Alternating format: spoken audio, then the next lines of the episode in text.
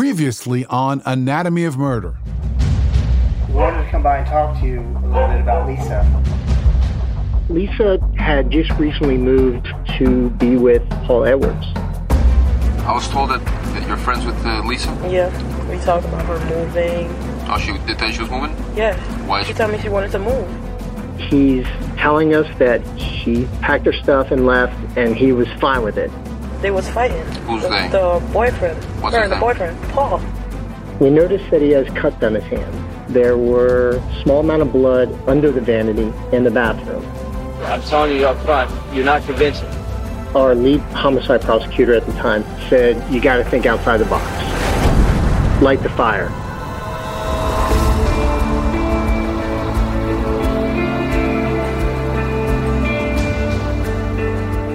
I'm Scott Weinberger, investigative journalist and former deputy sheriff.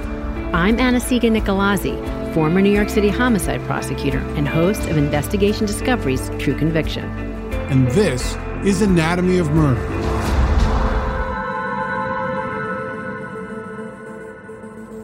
We're talking about Lisa Spence, a recent immigrant from Trinidad who's now living in Broward County, Florida, and she disappeared back on October 7th of 2009. So police got involved, and it didn't take long before they started to suspect her boyfriend, Paul Edwards, of foul play. If this was going to be foul play, they wanted to find her. So after investigating this case for a couple of months, police now created an elaborate ploy to test Edwards. They cloned Lisa's phone and they sent him a message pretending to be her. We had fixed wing aircraft. We had, I can't even tell you how many unmarked cars, the U.S. Marshals involved. Everyone was set up, knew what we were going to do. Everyone had their jobs. And then it was simply placing that text and getting on the radio and telling everyone involved the text has been placed, stand by. You know, this is a bait and surveil operation, and by sending that text message from a phone cloned with Lisa's number, Detective Danny Smith was hoping to rattle Paul Edwards. One of the things I was thinking is what he should do if he's innocent, immediately call me and say, hey, detective, I just got a text from Lisa. She's fine. That's what an innocent person would do. A guilty person that knows they're guilty doesn't call the police. Now, if you're going on the leading theory that Lisa was dead and her body was potentially dumped somewhere, they want to see if Edwards would see the message and go check out if the body was recently discovered or it's a crime scene, betting by following him that could lead to a discovery. But the entire team knew that was the longest of long shots. After sending that message, police staked out his home and tailed him when he left. Finally, we see Paul Edwards exit his mom's house and jump in his car and start driving. It was odd because he was essentially driving in what I call a heat run. So he did a lot of U-turns, he did a lot of drive somewhere and then maybe a three-point turn and then come back the other way. He would go up and down the same street a couple times. When you listen to what he did, for me, it sounds suspicious. Why would someone leave their house and go nowhere? So, what was he doing now? I felt that he thought that he was being followed. Paul ultimately comes back home and he's in for the night. And we ended up uh, calling the operation. So while, you know, the mission is dismissed and all the agency members are going back to their normal jobs, the two detectives have to go back and determine that if any of the surveillance provide any evidentiary value. Well, at that point, it's just good old fashioned start searching. I mean, I'm always one to think about you might think that you have lemons, but maybe there's lemonade in there. And I think that here now they have this swath of area to go back and look. And just maybe there's a clue in there if they look hard enough or if they are able to retrace his steps and look very closely, that that just might be the thing in there that maybe, hopefully, leads them to Lisa. We review the video of everywhere he went. Where are good spots that you could dump a body? And I know it sounds callous to say it like that, but we're looking for that a body could have been for now two months or close to two months. Now, Paul Edwards went to several locations, but he didn't spend too long in any one place. So you need to determine which of those spots could potentially be a crime scene, if any. Now, police made a bit of an interesting move here. You know, while Edwards was out driving around, he stopped at a house. And they went to that house and they knocked on the door. And his friend answered the door. Paul drove to a friend of his house, knocked on her door, and spoke to her. We ultimately went back and spoke with this friend. When I heard Detective Smith talk about that, I kind of turned my head a little bit because for me, that's a bit of a risky move. What do you think? I think for sure. I mean, right? Because the obvious thing is that are they tipping off Edwards? And the answer is likely yes. Maybe Detective Smith did want Edwards to know that he was on his trail. He did want him to get nervous and make a mistake. Because essentially, if you're looking for a mistake to be made, you want to be watching him. She remembered Paul coming to her house and said that Paul came by to install an appliance. Now, this friend said that she didn't have the appliance. She was looking to make arrangements and then she would call him. So she felt it was a little bit out of sorts. It was not exactly what she had planned, which in turn made investigators feel a little weird about it. So that was one stop that Paul made, but he drove around for a while that night. In my opinion, and again, this is just my opinion, I think he was driving by to see are there police cars? Are there crime scene vans and crime scene tape? And I think he, wherever he went at that time, I felt he was driving to see if her body was found. So, with that, you have to look at what are the locations that are conducive to quote unquote a body dump site, which is in our world, law enforcement prosecutors, that is the terminology often used. It's just a matter of getting out there and searching every day. Scott, I'm sure that you know this too, and you have your own take on the areas that you find most conducive that you've seen before. Now, I've seen two different types of body dumps, Anna-Sigga. The first being a remote location, minimal foot traffic, you know, the kind that you could just walk up on or even, unfortunately, at times smell before you discover it. And the next is the so called drive by dump.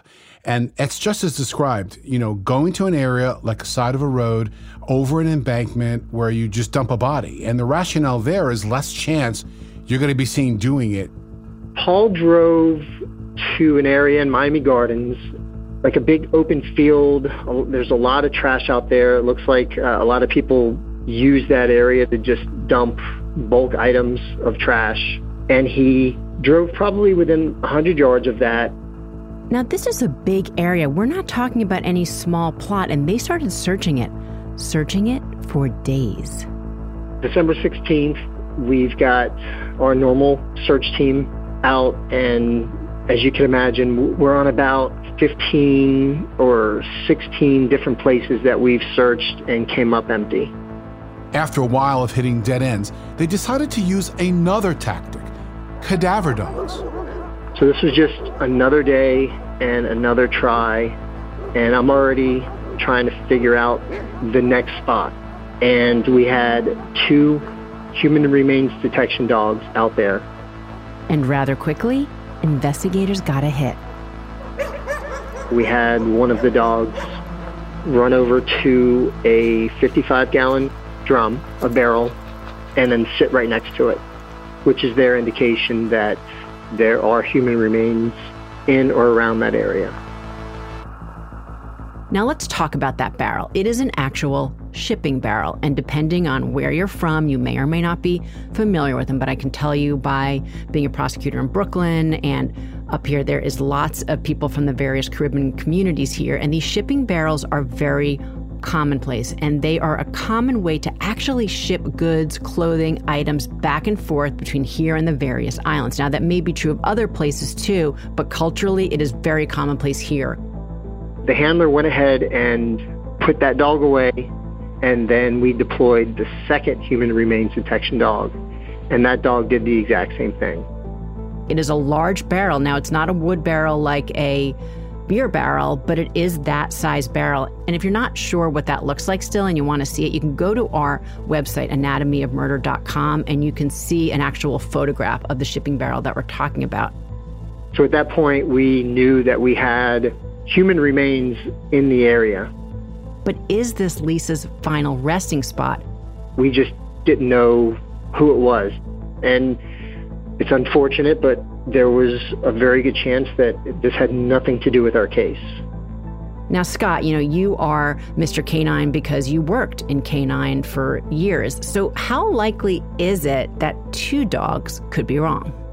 These dogs are trained to detect the difference between human and animal remains.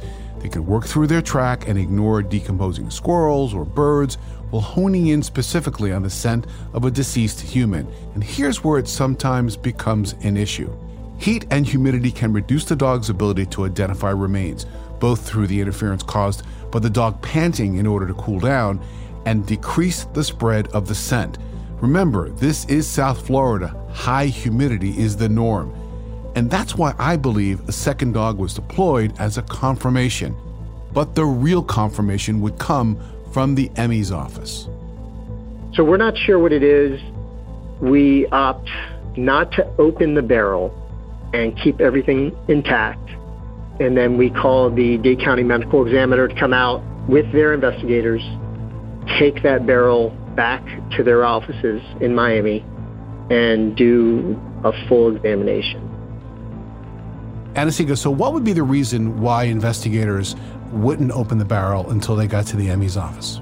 It's to preserve any potential evidence. Now, again, they don't know what's inside of there, and they don't know if this is Lisa Spence or someone else, or like Scott said, even if it's human remains at all. But they're betting based on where they found it, and that's inside a barrel, and now two cadaver dogs have hit on it that it's probably going to be something that shouldn't be there. So, having to think about if there's going to be a case, whether that is Lisa Spence or anybody else, and by the way, even if there's animals in there that shouldn't be in there, that's a crime too, potentially. So, they are making sure that this is handled correctly, that there is no contamination, that there is not movement that might impact evidentiary wise why this person was placed in there, or more importantly, the way that they were placed in there, how they're found. And so it is pretty standard when being done in the best way possible to bring it to a more secure place. And in this case, let the medical examiners handle it from there.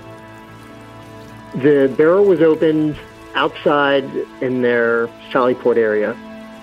It was documented. It was pour out onto a large tarp. But it isn't what was in there that shocked the medical examiners. It's what wasn't.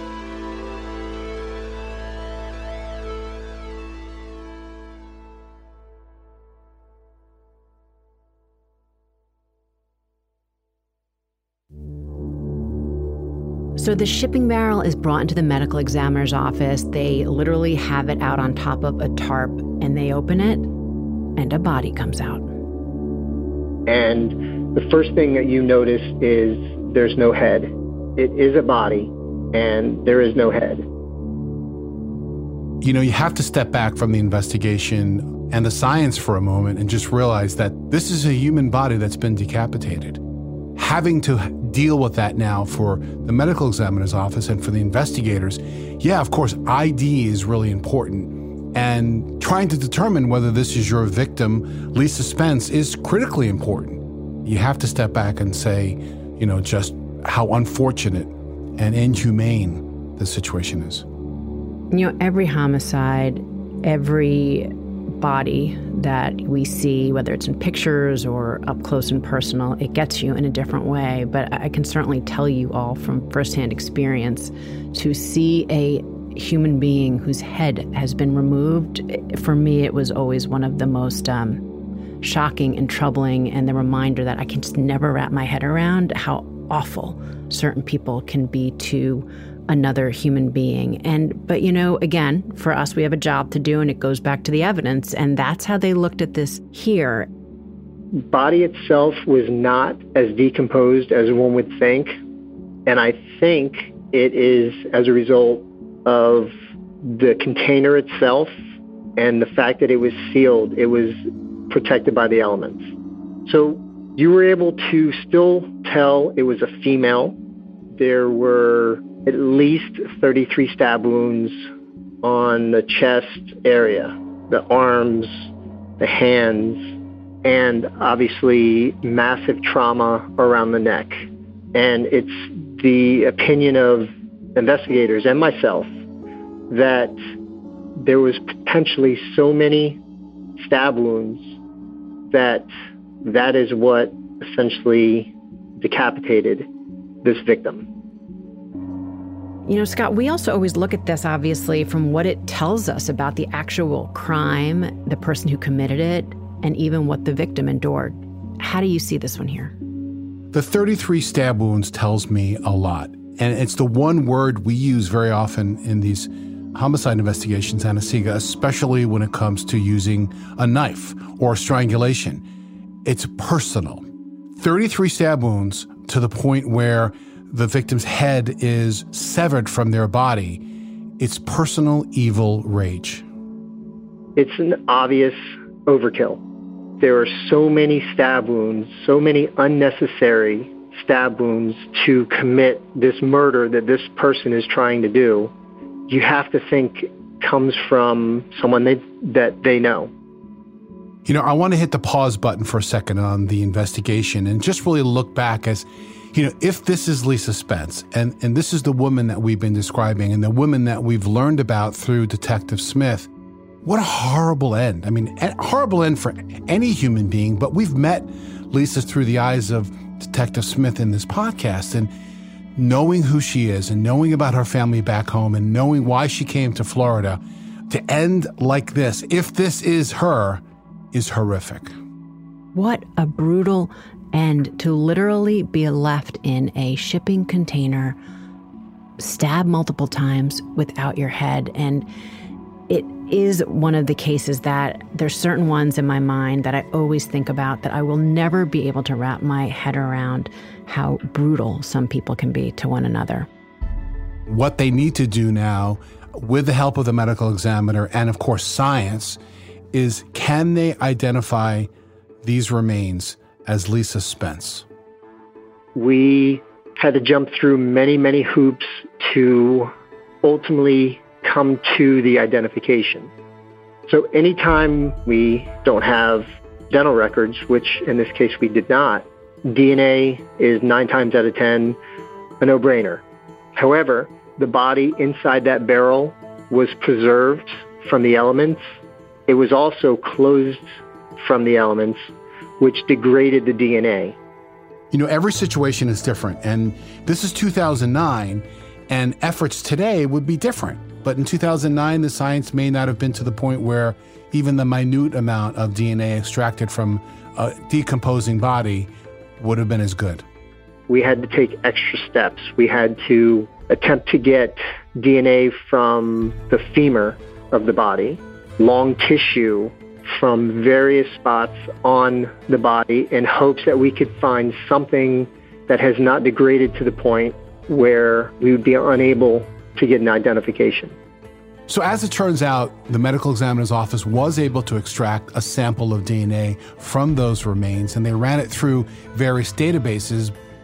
Unfortunately, there was nothing in CODIS. Knowing that Lisa had never been arrested for a specific crime that would enable us to have her DNA in CODIS. I wasn't surprised about that.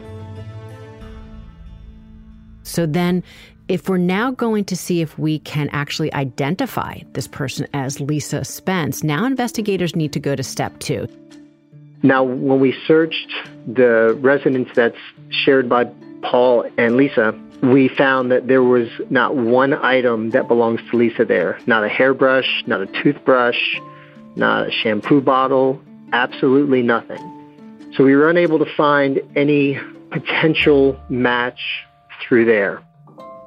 So every way they look, they're hitting additional roadblocks. And remember, this woman is a recent immigrant to this country, so her friends and family, the people that they might be able to get her belongings from, they're not here. But now let's go back to who it is that's investigating this case Detective Smith. We already know that he's thought outside of the box in terms of moving this investigation forward. So he's not going to let something as simple as he can't ID easily stop him in his quest. So from there, we had to start working with familial DNA. And meet with Lisa's mom, son, daughter, and father in Trinidad and obtain their DNA swabs.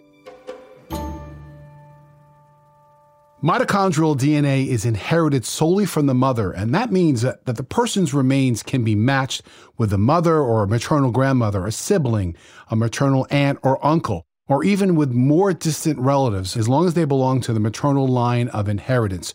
So if there's no reference DNA on file, better chances to get a reference sample directly from the family. Now, remember, all of our agencies work for the government, so there is basically red tape involved in everything. The first thing you have to do is go to your supervisor and say, um, so, uh, Lieutenant, we're um, thinking about taking a trip to uh, Trinidad and Tobago, and here's the reasons why we think we should go. The questions were why do you have to go? Well, we have to get DNA swabs. Well, can you have somebody from the FBI go there and get it and then send it to you? So there's two things. One, how much safer and more secure and no chain of custody issues if he goes and gets it himself. But also, if he goes there, remember, that's where Lisa is from. And not only where she's from, but it's also where Paul Edwards is from. So he can go down there and do a bit more investigation while he's there. And ultimately, this is one of those things where we need to sit down with the family and we need to try to solve this thing you have an opportunity to be face to face with a family member of a victim, and you have the opportunity to learn as much as you can and have them also understand where you are in the investigation. Because just imagine how many questions they would have. And they're not used to the system in the US. The criminal justice system in the US is different than anywhere else in the world. So having to explain the process to them, I think, is the right thing to do, and I think it is the important thing to do for the family. As we don't want to speak to a suspect on the phone, we want to look in that suspect's eyes and see what's going on behind those eyes. I think it's the same with the family. The family wants to be able to look in my eyes and see if I'm sincere and see if I'm genuine and see that, yes, we are here, we are going to solve this. I think it was an easy decision for the lieutenant to approve the trip for Detective Smith and his partner? This was my first and last time I, would ever gone outside the country for any case. We got there and were treated like royalty by the authority over there in Trinidad. They got us a driver. They supplied us with a cell phone so we could communicate with whoever we had to communicate there in Trinidad. Unfortunately, their computer system isn't as advanced as uh, some of the computer systems that we have here in the States. So a lot of it was just rifling through papers, and they gave us carte blanche. He was going to see this thing through and wanted to be involved and be in charge, hopefully, for the betterment of the case. I remember meeting with the family, and house that the family lived at was much different than what I'm used to or any of us are used to here. It was a smaller home. There's no air conditioning down there, and it's very, very hot. But all the homes have slats in them to allow all the breeze to come through. So that's basically their air conditioning. And they had, I couldn't even tell you how many people that lived in that house. Can you imagine this scene? The detective is in a foreign country, he's in a house full of people. What's racing through his mind? And then what's racing through the family's mind? They not only had friends, but they had extended family. There was a house full of people. And I've always found it the right thing to do to be as upfront and honest as I possibly can. He has to tell him what he thinks that Lisa is dead, but can't be sure. For the family, I can only imagine they must be wondering wait, what? How can you not be sure? They would have so many questions and emotions the family had to sit there and listen to me give them essentially the worst news that one can ever give anyone.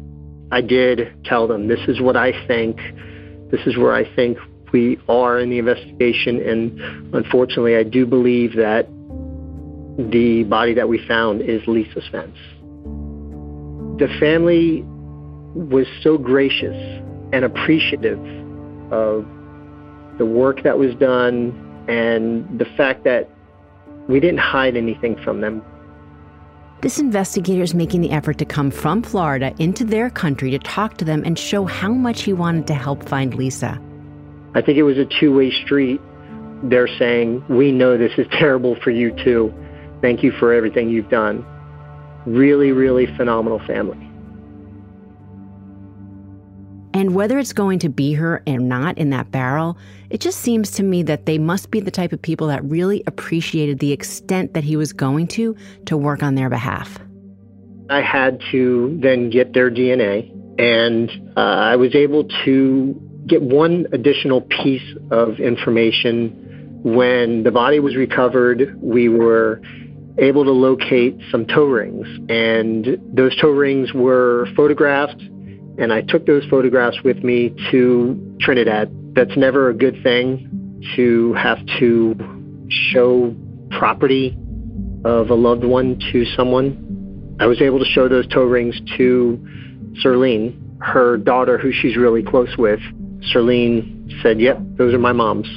Those are my mom's toe rings. I know. I just saw them when I saw her last. And while the DNA sample has not even been transported back to the States, for examination, you have a first hand acknowledgement on items found on the remains in that barrel. We can never use that as the official identification, but it's not like you're talking about a singular gold band on someone's finger. I mean, this is a toe ring and it's pretty specific. So, yeah, I think they all know in their heart of hearts that this was going to be her. And when they got back, as I'm sure all of you out there have already guessed, those DNA results came back as a match.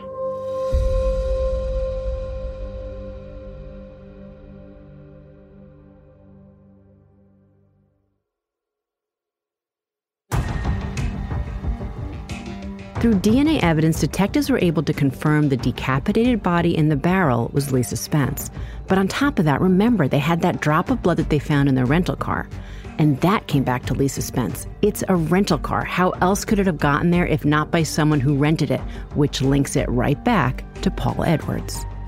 So while Detective Smith and his partner were in Trinidad and Tobago, in Lisa's home country, they wanted to dig into Edwards' past, and they knew exactly where to go, and the information was important. We contacted British constables that work in Trinidad and Tobago to ask if they had any in house documents or information, and they were able to tell us that he has active warrants in Trinidad, and one of the warrants was for something called malicious wounding. Anastasia, it's not a term that we use in the U.S., but what's your take on malicious wounding? It's basically an intentional assault. Even here in the United States, we call different felonies different things depending on where the case is being prosecuted. But just think about what that actually means. Malicious, which talks about the way it was done, equating intentional. And the wounding is the result of the assault. So, really, that's what it is it's a felony intentional assault. It was explained to me that it was a situation where he stabbed a girlfriend multiple times Here's a guy who was stabbed before and not only stabbed, but stabbed a romantic partner. So, unfortunately, we're starting to go down that domestic violence road as far as he's concerned with his history. So, Detective Smith felt like he needed a little bit more to connect not only to the remains in that shipping barrel, but could anybody else identify that shipping barrel itself? Now, Paul kept his thumb on Lisa, really watched who she hung out with, dictated who can come over and who can't. Well, Lisa had a friend who was one of the few people that were allowed inside that house. She was one of the few people allowed inside their house. Just think about that for a second. You're not even allowed to have your friends over. Your family already isn't with you because you have picked up to leave your country to be with this person, and now he won't even allow you to have friends or anyone else inside your own home. When I'm thinking about this, I think about how lonely Lisa Spence must have felt. But when we move now to what they were able to get from her friend, how very fortunate that she was the one who was allowed inside. Investigators were able to show her a picture essentially of not the actual barrel, but one that is identical to it, and was able to tell us Yes, I've been in that house maybe a month or two before Lisa went missing. I remember seeing a 55 gallon drum that looks exactly like that inside their house. Now, that isn't going to get you anywhere by itself. And yes, they are used commonly to ship back and forth. However, she saw one that looked identical inside the house. And guess what? When the investigators went in and looked for Lisa's toothbrush or something to try to get some DNA, they didn't see any such barrel. That makes it even more interesting to me. Right now, there's no doubt in my mind Paul did this. He's guilty. I want to go after him. So this investigative folder, Anna-Sigga, is getting very thick. They're really connecting the dots. The timeline is fat. What's your take? Is this a case that you'd file right there and then? I say I'm going to court. There were two phones basically mirroring one another. Basically, wherever he went, her phone is too. And now there's no trace of it at all. The analysis of the phones was huge. And I have to give credit to my partner for being able to do that because my ability with uh, technology like that is not where I guess it, it should be. So when you look at all of the evidence, I think now you have enough to prosecute. At that point, it was the middle of April 2010, and I was able to take all these little things, all these circumstantial things, all this physical evidence, and put it together and get probable cause for an arrest. I grabbed the guys in my unit that had worked so hard on this case, and we walked right up to the front door, knocked on the door.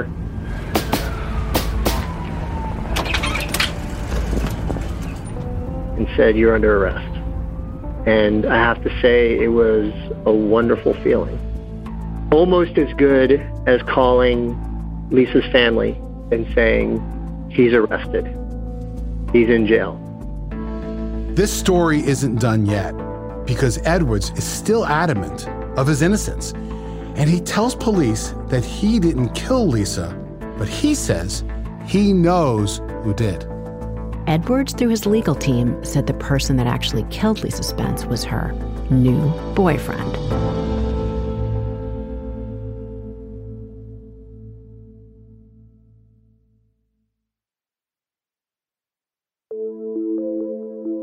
they, meaning the defense team, put it on the boyfriend.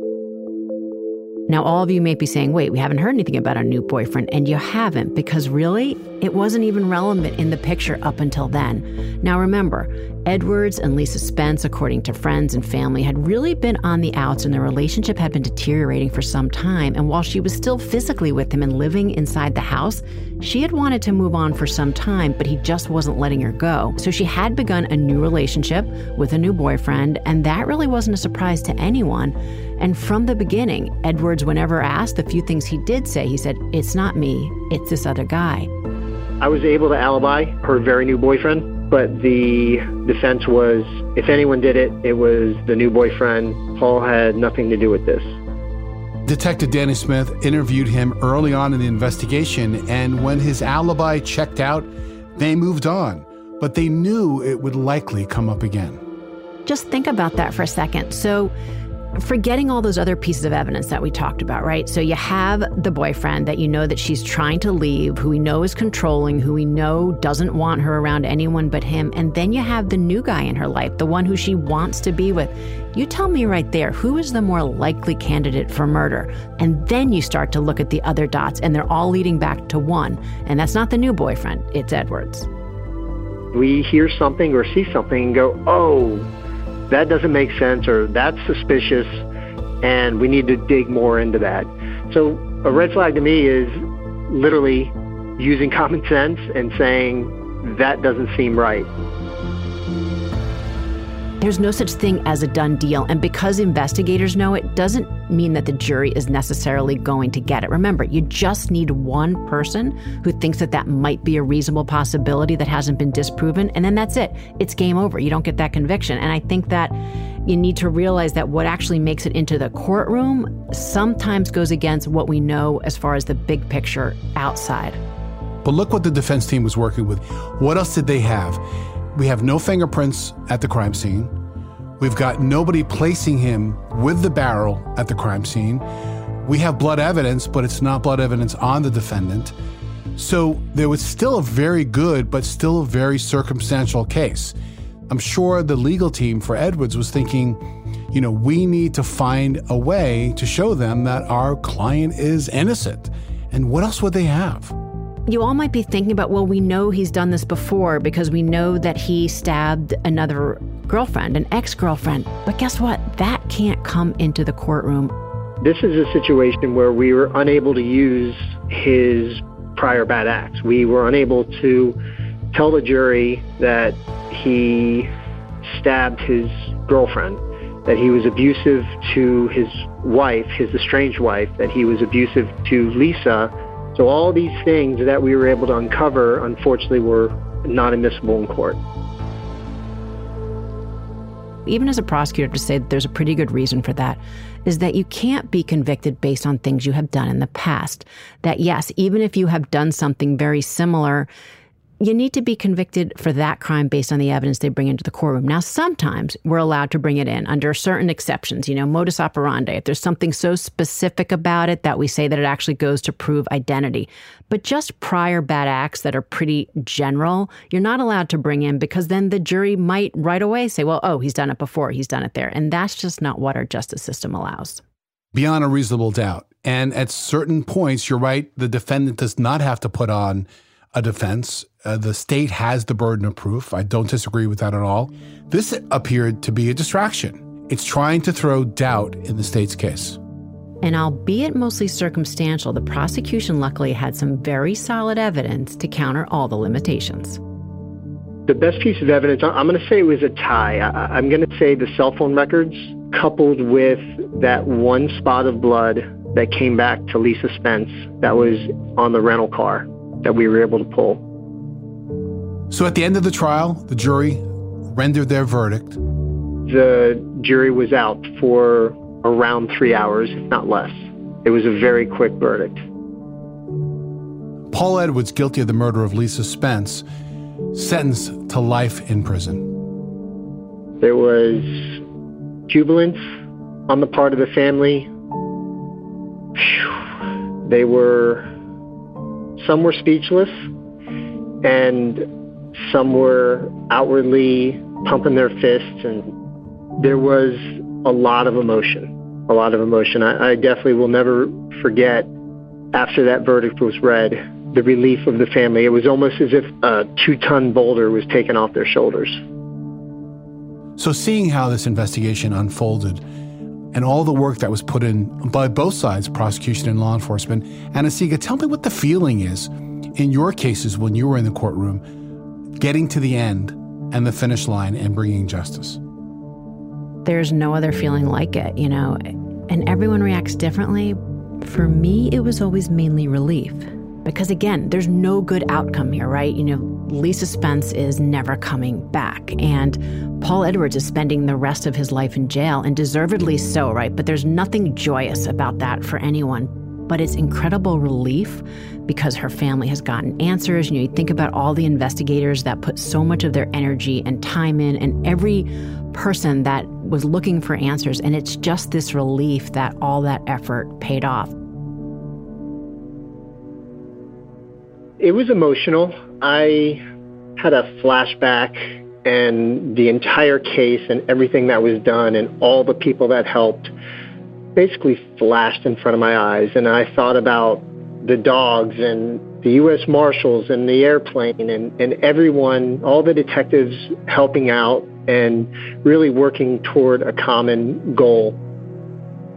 Doing this work, that is the reason that you do it wrapping up a case that you have put so much energy and time into, when you get that final answer, it's just incredible relief. So it made me feel proud. More than anything, I heard the verdict. It felt good. That's for sure. In thinking about this case, something that Detective Smith said, you know, really resonates. He says that so often, you know, it's like looking for a needle in a haystack, but for him in this case, it was like looking for a needle in a stack of needles. And the fact that he was able to pull the right needle out, well, I think about Lisa Spence. Lisa left the only home that she knew, left her children behind, hoping to build a future in a new country with a man that she thought she knew. A dream shattered in the most violent way possible at the hands of a man who took her life and discarded her like garbage. She was this woman in many ways in this country all alone, and while she didn't have her family, fortunately for her, she ultimately had Detective Smith.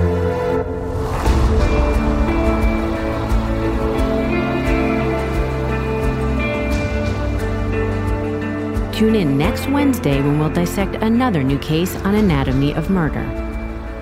Anatomy of Murder is an audiochuck original, a Weinberger Media and Forsetti Media production. Sumit David is executive producer.